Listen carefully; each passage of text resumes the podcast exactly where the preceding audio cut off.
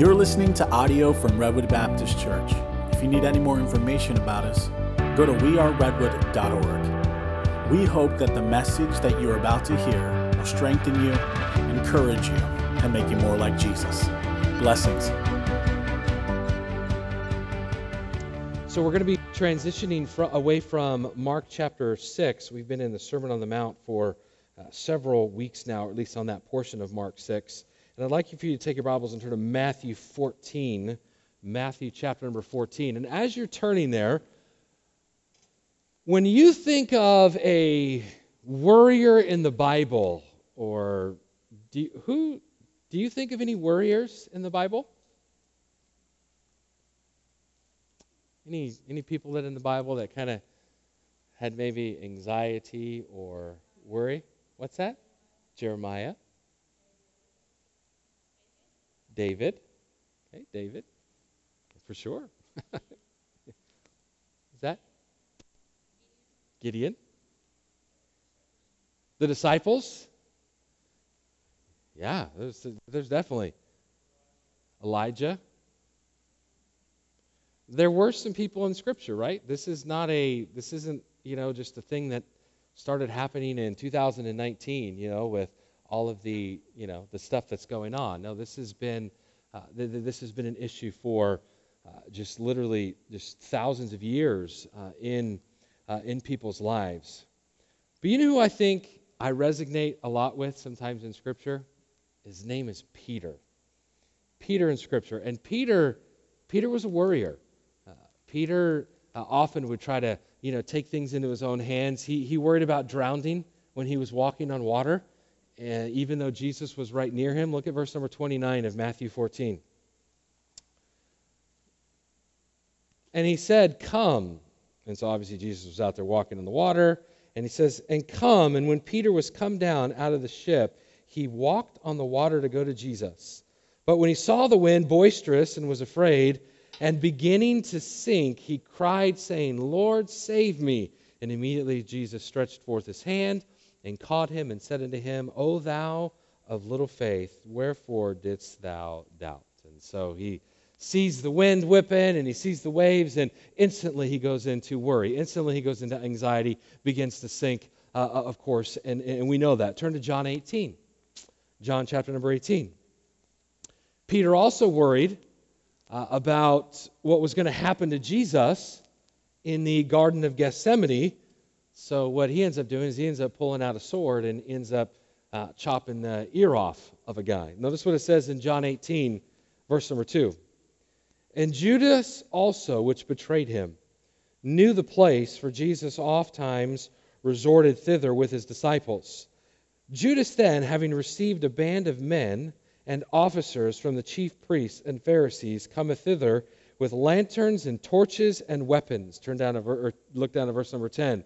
Then Simon Peter, having a sword, drew it and smote the, the high priest's servant and cut off his right ear. The servant's name was Malchus. And so he's getting a little worried. Something's going to happen to Jesus. He's going to take things into his own power. And he pulls out a sword. Turn back to Matthew 16, please. Jesus had been foretelling to his disciples that he was going to die, that he was uh, going to uh, be crucified, and he was worried about that. And so Peter literally ordered God himself to not go to the cross. Look at verse number 22, Matthew 16. Then, then Peter took him and began to rebuke him, or Jesus, saying, Be it far from thee, Lord, this shall not be unto thee. And so Peter often would, you know, take some things into his own hands, would worry about stuff and uh, take some action, things like that. And that Peter, um, even though he was going to have in this ongoing trouble with anxiety, he did learn how to deal with it, and he passed on a lesson to us. And it's a lesson that shows us the connection between humility and our ability to conquer anxiety.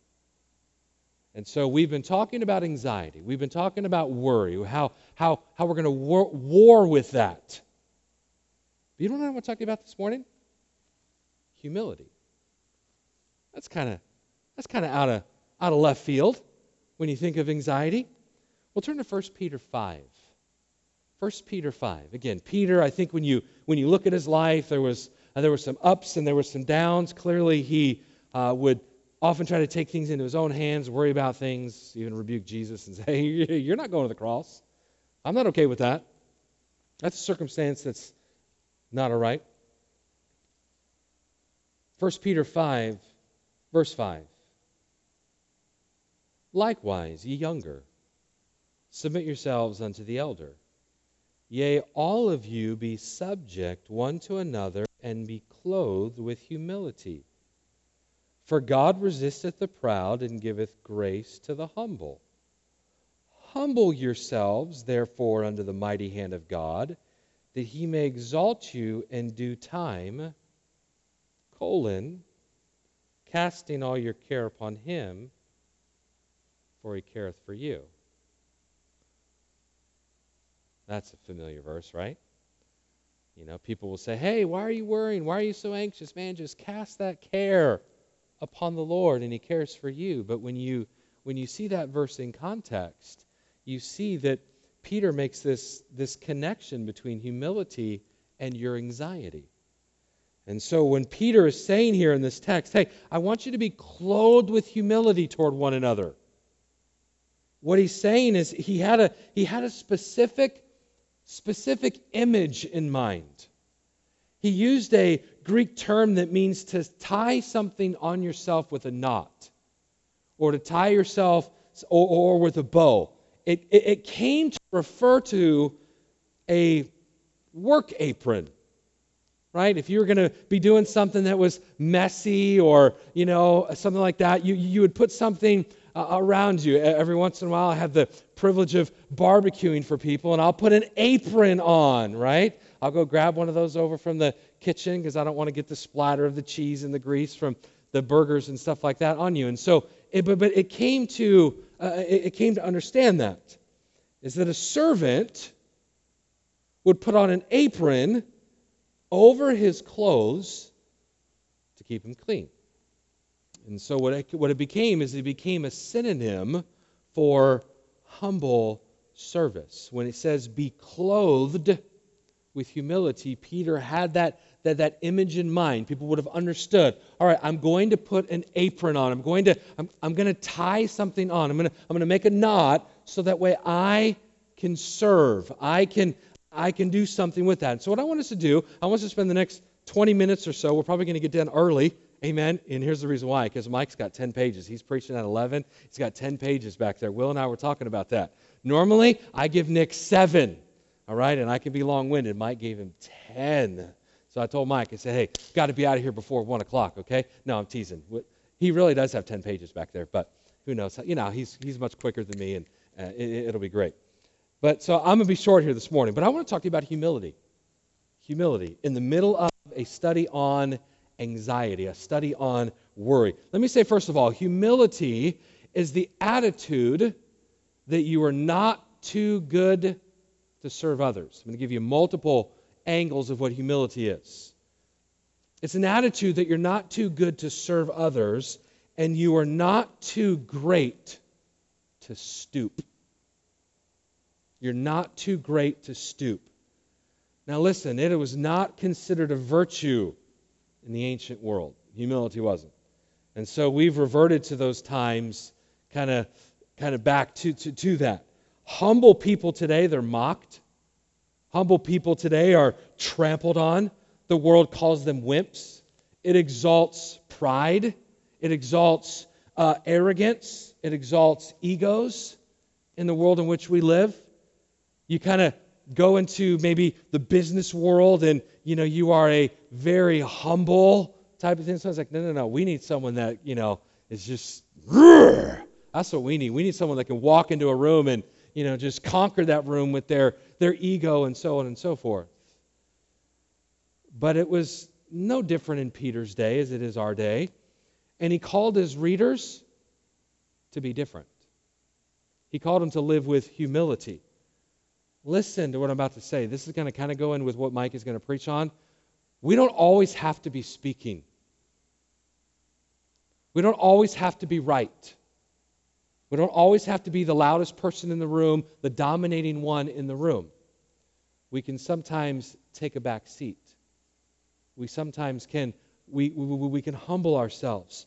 And to support his, you know, his exhortation to these people in his first epistle about being clothing ourselves with humility toward one another, Peter's really he, he's citing an Old Testament uh, truth of that God is opposed to the proud and he gives grace to the humble. Look again in our text, verse 5.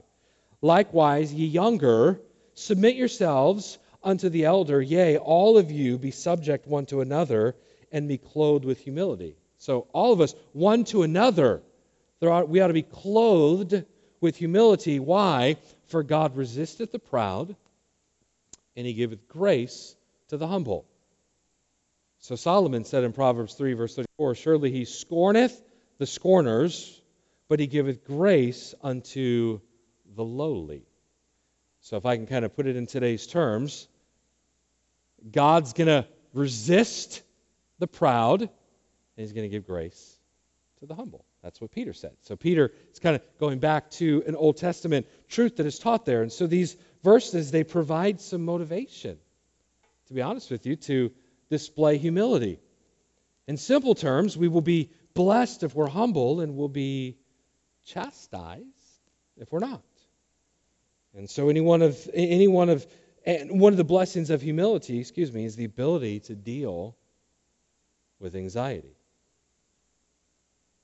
So on the other hand, pride it only compounds your problems when you give in to worry. Pride, hear me, pride usurps God's preeminent position, leaving you no one to rely on when anxiety creeps in. It's beautiful what Peter's done in this text. It's amazing. You and I cannot rest in the sovereignty of God, which we've talked about, when we are arrogantly exalting our desires, our opinions, to the same level or above the Lord's. So if we know what's best, if our desires are what's best, and we would not put ourselves in the situations that we are placed in, then guess what? We are usurping ourselves in pride over the Lord. And so when we're going through the, the difficulty, when we're going through the things that will cause the worry, that will cause the anxiety, where are we going to receive our help? Because we've placed ourselves above our very own. And so Peter in this text is beautiful. We'll get to the casting our care here in a moment, but but he ties all this in. It's like, hey, let's start with let's start with humility. And so let me say, secondly, humility keeps priorities in proper order. It keeps you from being overwhelmed by your own circumstances. And what it does is instead it focuses your attention on God's plan and purposes in those circumstances. We've talked heavily about that over these weeks. Seek those things which are above. Set your affection on things above. We're, we're kingdom minded rather than earthly minded. We are treasuring. We are putting lasting value, all those things in Matthew 6 that we went through all of those, those several weeks. And so we are humbly coming under God, His purpose, His plan. But if we're sovereign in our life, our own desires, our own plans, our king, then guess what? God is going to, man, He is going to wreck that all the time. And He's going to do it on purpose to try to get our attention. And yet, we are going to get angry with God. We're going to resent God because we are not humble in ourselves. And so we put our priorities over the Lord's. And so we've got to be careful that we do not just place our focus on the immediate situation. Instead, look at God's grand plan and purpose with you. Let me say, thirdly, as we move through this, again, it's kind of odd to connect humility here with anxiety, but uh, Peter does so. Humility also puts us on God's timetable and not our own. Are you in 1 Peter 5 still? I can't remember if I had you turn away from it. 1 Peter 5, look at verse 6. Humble yourselves, therefore, under the mighty hand of God, that he may exalt you in what? In due time. Well, what's the due time? His time. You're right, Lillian. Not ours. Well, when when when when will it be? Well, when he's accomplished his purpose. Now listen, that might seem a little vague, but there's no cause for concern because God has perfect timing. Perfect timing. There's no cause for concern because he's caring and his timing is perfect. Even your salvation was, was, was timed right. Paul specified that the hope of our eternal life is in the due time manifested through Jesus Christ. In Titus, in hope of eternal life, which God, that cannot lie, promised before the world began, but hath in due times manifested his word through preaching, which is committed unto me according to the commandment of God our Savior. And so God's even even your salvation. Sometimes you think, here's how, sometimes we think, if we got saved a little bit older in life, it's like, man, I just wish I got saved when I was a kid. No, in due time. God brought that appointed time. God brought that moment. God brought that person that would that would share the life. He's talking specifically about preaching it, but it's it's more so. It's bigger than that. That, that, that at the right time, you would be exposed to Scripture, you'd be exposed to salvation, being in Christ, and there would be salvation. And sometimes you've heard and you rejected for a while, and you heard again and you rejected for a while, but then that time came when I'm not rejecting anymore. I've done my I've done my introspection. The Word of God is right. I'm a sinner. I need Christ. He's, he died for my sin, and you accept Him as your Savior. Due time. His timing is always perfect. Trusting in God's timing is no small matter when it comes to the Christian life. We can and we should be rest assured that God will exalt us according to his perfect timing. But what kind of exaltation should we anticipate? Oftentimes, this verse, verse number, let me make sure I get the right verse, verse number six is pulled totally out of its context, and you will hear maybe just that verse preached or taught or referenced, and they'll say, hey, humble yourselves before the sight of the Lord, and he will exalt you. It's like, yeah, I, I like that exaltation stuff. Yeah, I want to walk into the room. Yeah, that's Ryan. Mm hmm. And that's often what we think of. But what type of exaltation can you and I anticipate in this text? Well, Paul used a Greek term that speaks of lifting us out of a present trouble. For the Christian, even the worst trial, it's only temporary. So remember that truth as you begin to be tempted to conclude that, that, that, there's no end. No, there is an end. Now, sometimes that end is our first breath in heaven, right?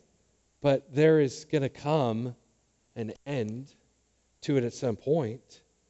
God's promises that He's going to he, He's going to lift you up. Humble yourself, therefore, under the mighty hand of God, that He may exalt you. He may bring you out of that trouble in due time. How are we to conduct ourselves until the promised time of deliverance? How are we to conduct ourselves? Humility. Humility. Peter says, stay humble. Don't get angry with God. Don't think that you know more than God. No, no, no. Stay humble. Stay humble. Stay humble. And then he says, cast your care. Cast the things that will, in your life, that if you're not careful, will cause you to want to usurp God. Cast those worries, those anxieties, cast them on the Lord. Humble yourself, selves, therefore, under the mighty hand of God, that he may exalt you in due time. Same thought, casting all your care upon him, for he careth for you. See, a prideful heart can't find rest in God's sovereignty. Because a person, if they value his own plans and their own opinions and their own desires above all else, then there's nowhere to run when worry begins to creep in. Pride paves the way for an anxious heart. Literally, it does. It's just because we know what's best. We, everything that we desire is it, this is the way it should be. And so when it's not that way, then we get angry, we get anxious, we think this is wrong, and then where, where, where are we going to run? If we believe we know better than God. And so Paul, or so Peter, excuse me, Peter says, "Hey, I want you to stay humble, and as you're staying humble, cast your care upon the Lord."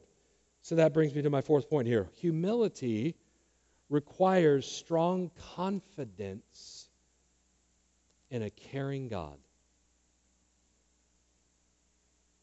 Requires strong confidence in a caring God. I cannot humble myself under God's pressure if I do not think He cares. But I can if I know He does. You can let Him bring about the change. Remember a couple weeks ago? The disciples in the middle of the Sea of Galilee, they've been rowing for six, seven, eight hours to no avail. Storms, wind, no doubt waves. Jesus sees them struggling from a mountainside. He's praying. And he doesn't just turn off the wind, he doesn't just turn off the waves. Instead, he begins to walk, right? He begins to walk on water. And then he interacts with them from the water, from within the waves, from within the wind. He's engaging with them. Why? Because he wasn't so concerned about the weather, he was concerned about them. He wanted to bring about change. And so, if you and I, listen, we've got to know that he cares. Because if we don't think that he cares, then we're not going to allow the change that He wants to make within us happen. The basis of that trust is the loving care God has repeatedly shown us. You cast your anxiety or your worry on Him or your care when you're able to say, Lord, it's difficult. I'm having trouble handling this trial, but I'm giving you the whole thing because you care for me. The word Peter used in verse number 7 that is translated as casting was used to describe throwing something or like a blanket over an animal.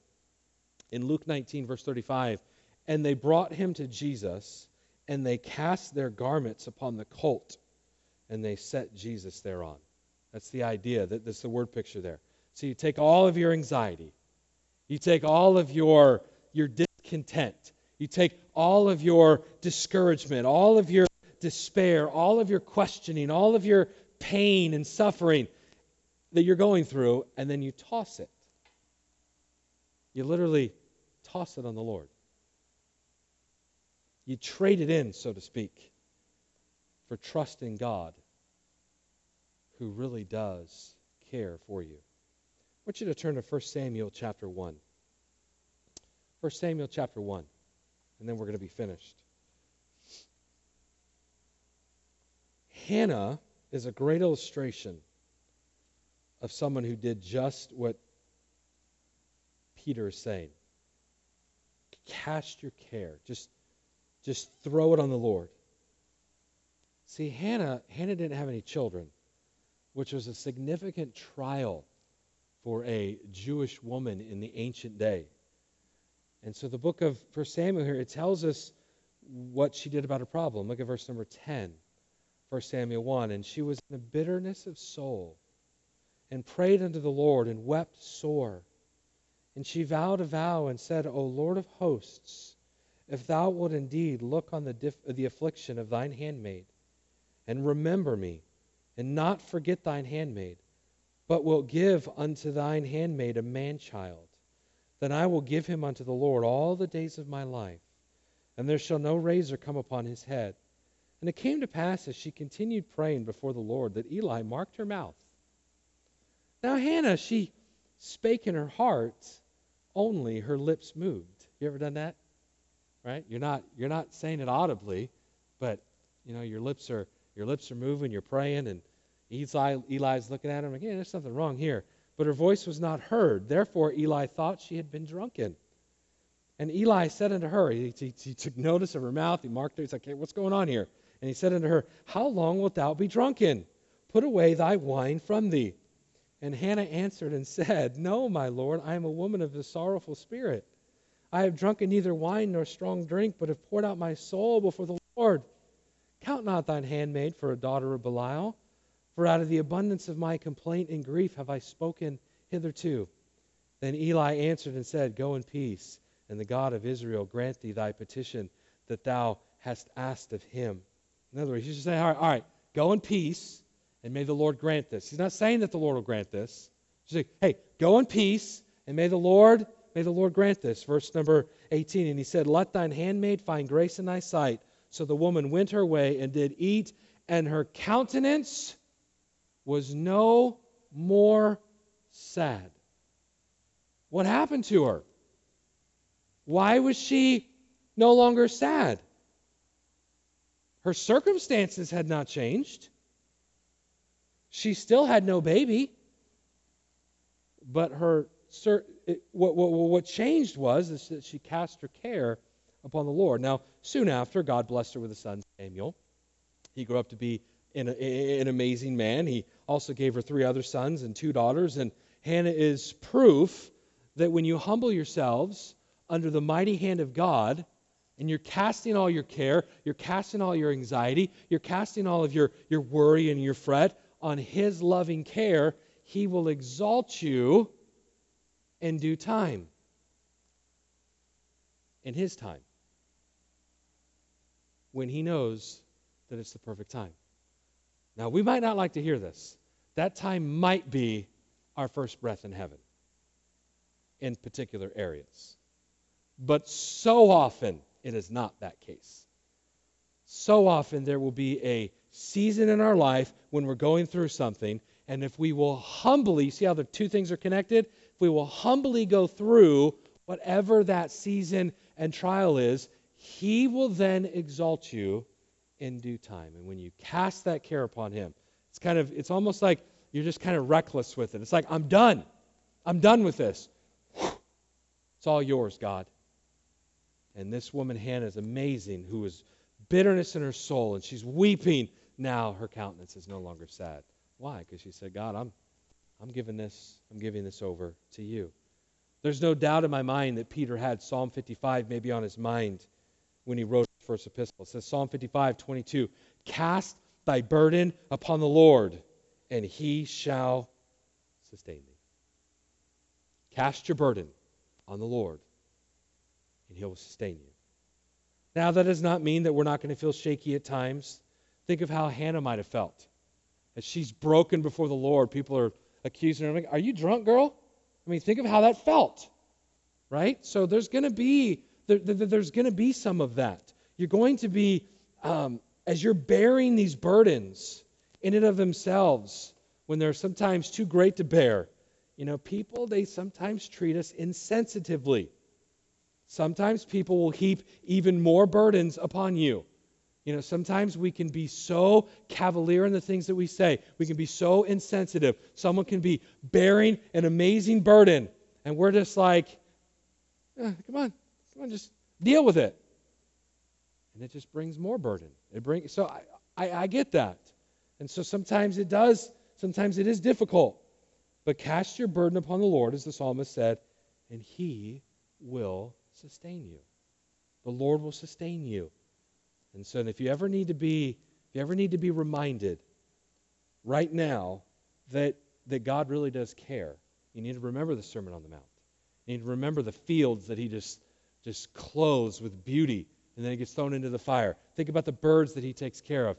And Jesus and all of those things, he says, Oh, and by the way, aren't you more valuable than all of them? He is your heavenly Father. So cast it because you're humble enough to know that he cares and that he's sovereign and that he's in control. But if we're exalting ourselves, if and our pride and our arrogance things aren't going the way that we think that we should, we're not going to cast our care upon him. We're not going to cast our anxiety on him. Instead, we're going to try to we're going to try to bear it. We're going to try to we're going to try to press on. We're going to try to, you know, often what we would do is we're going to cut off an ear. We're going to rebuke the Lord and they're going to say, "No, you're not doing this for me." And yet Peter at the end here, kind of in his epistle, he's like, "Hey, I wasn't always humble. Humility really does help with the anxiety. And so cast your care. And the way you do that, my friend, is you remain humble in your heart and in your life. Put that apron on, so to speak, and be willing to serve. Be willing to be lowly. Be willing to stoop down, so to speak. And uh, I believe then the Lord, what he do is he'll exalt you out of that trouble in due time. Let's pray. Lord,